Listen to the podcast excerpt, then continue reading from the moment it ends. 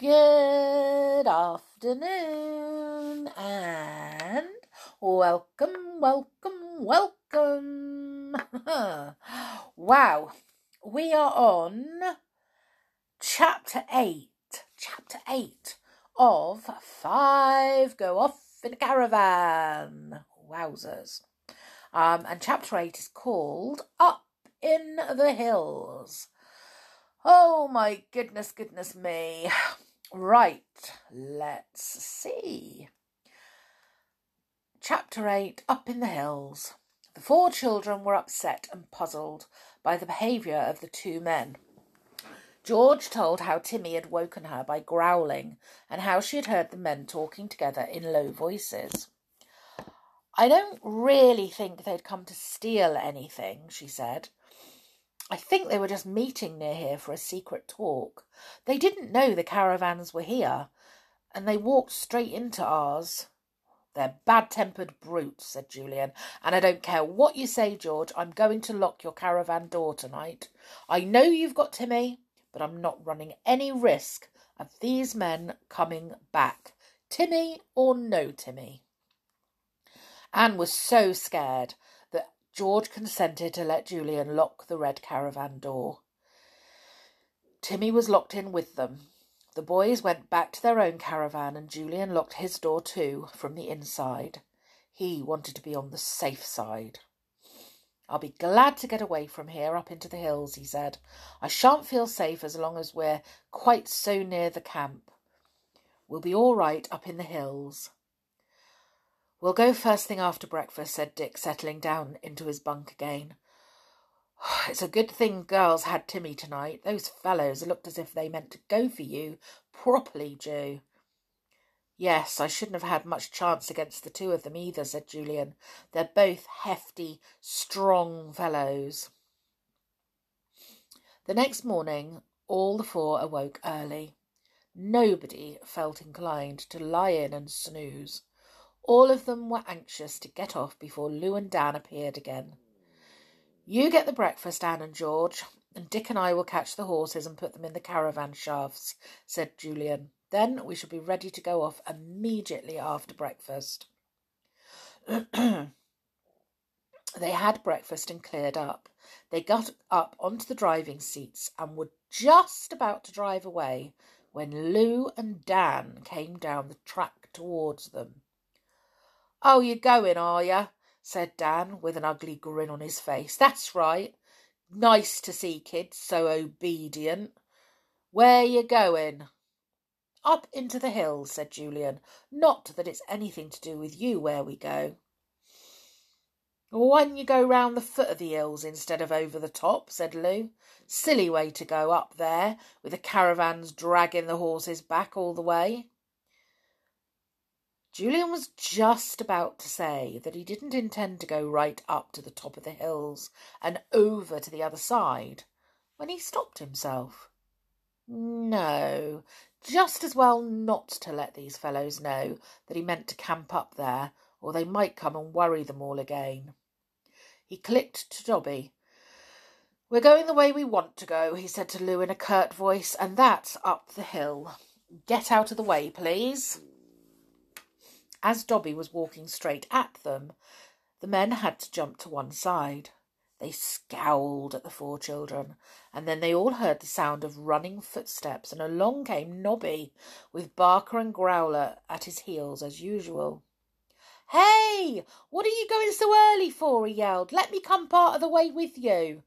Oh, no, you don't, said his uncle, and gave the surprised boy a bat round his ear. I've told these kids to clear out, and they're going. I won't have any meddling strangers around this camp, and don't you kid yourself they want to make friends with you, see? Go and get those dogs out and exercise them, or I'll give you another box round the ears that'll make you see all the stars in the sky. Nobby stared at him, angry and afraid. He knew his uncle too well to defy him.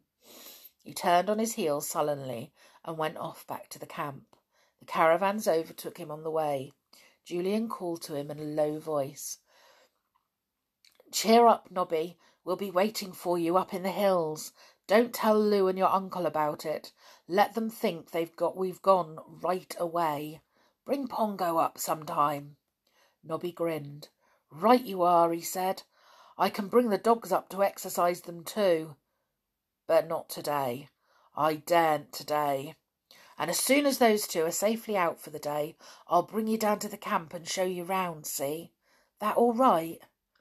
Fine, said Julian, and drove on. Neither Lou nor Dan had heard a word, or even guessed that this conversation was going on, for Nobby had been careful to walk on all the time and not even turn his face towards the children.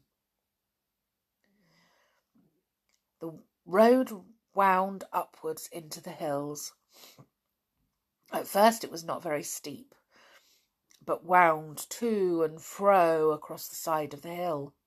Halfway up the caravans crossed a stone bridge under which a very swift stream flowed. that stream's in a hurry, said George, watching it bubble and gurgle downwards. Look, is that where it starts from? Just there in the hillside. She pointed some way up the hill, and it seemed as if the stream really did suddenly start just where she pointed. But it can't suddenly start here. Not such a big, fast stream as this, said Julian, stopping Dobby on the other side of the bridge. Let's go and see. I'm thirsty. If there's a spring there, it will be very cold and clear. Lovely to drink from. Come on, let's go and see. But there was no spring. The stream did not begin just there, but flowed out of a hole in the hillside, as big and as fast as it was just under the stone bridge. The children bent down and peered into the water filled hole. It comes out from inside the hill, said Anne, surprised. Fancy it running round in the hill itself. Oh, it must be glad to find a way out. They didn't like to drink it, as it was not the fresh, clear spring they had hoped to find. But wandering a little further on, they came to a real spring that gushed out from beneath a stone, cold and crystal clear. They drank from this and voted that it was the nicest drink they had ever had in their lives. Dick followed the spring water downwards and saw that it joined the rushing stream. I suppose it flows into the lake, he said. Come on, let's get on and find a farm, Julian. I'm sure I heard the crowing of a cock just then, so one can't be far away. They went around a bend of the hill and saw the farm, a rambling collection of old buildings sprawling down the hillside. Hens ran about clucking, sheep grazed above the farm, and cows chewed the cud in fields near by. A man was working not far off, and Julian hailed him. Good morning. Are you the farmer? No, farmer's over yonder, said the man, pointing to a barn near the farmhouse. Be careful of the dogs. The two caravans went on towards the farm. The farmer heard them coming and came out with his dogs. When he saw that there were only children driving the two caravans, he looked very surprised. Julian had a polite, well mannered way with him that all the grown ups liked. Soon he was deep in a talk with a man with most satisfactory results. The farmer was willing to supply them with any farm produce they wanted, and they could have as much milk as they liked at any time. His wife, he was sure, would cook them anything they asked her to, and bake them cakes too. Perhaps I could arrange payment with her, said Julian. I'd like to pay for everything as I buy it. That's right, son, said the farmer. Always pay your way as you go along, and you won't come to any harm. You go see my old woman. She likes children, and she'll make you right welcome. Where are you going to camp? Well, I'd like to camp somewhere with a fine view over the lake, said Julian. We can't see it from just here. Maybe a bit further on we'll get just the view I want. Yes, you go on about half a mile, said the farmer. The track goes that far, and when you come to a clump of fine birch trees, you'll see a sheltered hollow set right in the hillside with a wonderful fine view over the lake. You can pull your caravans in there, son, and you'll be sheltered from the winds. Oh, thanks awfully, said all the children together, thinking what a nice man this old farmer was, and how different from Lou and Dan with their threats and rages. We'll go and see your wife first, said Julian, and then we'll go on and pull into the hollow you suggest. We'll be seeing you again some time, I expect. They went to see the farmer's wife, a fat, round checked old woman, whose little curranty eyes twinkled with good humour. She made them very welcome, gave them hot buns from the oven, and told them to help themselves to the little purple plums on the tree outside the old farmhouse. Julian arranged to pay on the spot for anything they bought each day. The prices the farmer's wife asked seemed very low indeed but she would not hear of taking any more money for her goods. It'll be a pleasure to see your bonny faces at my door, she said. That'll be part of my payment, see? I can tell you're well brought up children by your nice manners and ways. You'll not be doing any damage or foolishness on the farm, I know. The children came away laden with all kinds of food, from eggs and ham to scones and ginger cake. She pushed a bottle of raspberry syrup into Anne's hand when the little girl said good-bye. But when Julian turned back to pay her for it, she was quite annoyed. If I want to make a present to somebody, I'll do it, she said. Go on with you, paying for this and paying for that. I'll have a little something extra for you each time, and don't you dare to ask to pay for it, or I'll be off to you with my rolling pin. Oh, isn't she awfully nice? said Anne, as they made their way back to the caravans.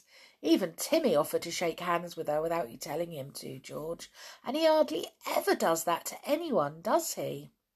They packed the things away into the larder, got up into the driving seats, clicked to Dobby and Trotter, and set off up the track again. Just over half a mile away was a clump of birch trees. We'll find that sheltered hollow near them, said Julian.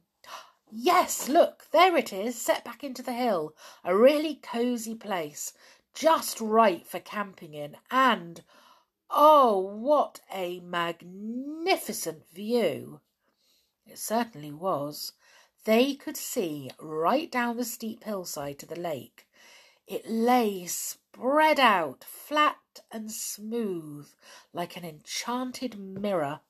From where they could where they were they could now see right to the opposite banks of the lake. And it was indeed a big stretch of water. Isn't it blue? said Anne, staring bluer even than the sky. Oh, won't it be lovely to see this marvellous view every single day we're here? Julian backed the caravans into the hollow. Heather grew there like a springy purple carpet. Harebells, pale as an evening sky, grew in clumps in crevices of the hill behind. It was indeed a lovely spot for camping in.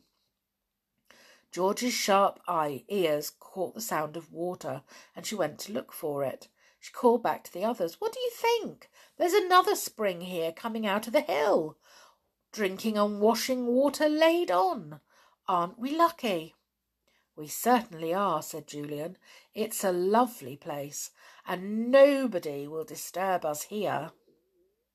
However, he spoke too soon. Oh dear, that does not bode very well, does it? That sounds like somebody is going to disturb them. Oh dear me. Right, well, that was indeed chapter 8, and it was up in the hills. So tomorrow we will go for chapter 9 and see who disturbs the children. right. until tomorrow, you all make sure that you take care and stay safe, but also have the best day ever. And I'll see you all again tomorrow. Bye for no.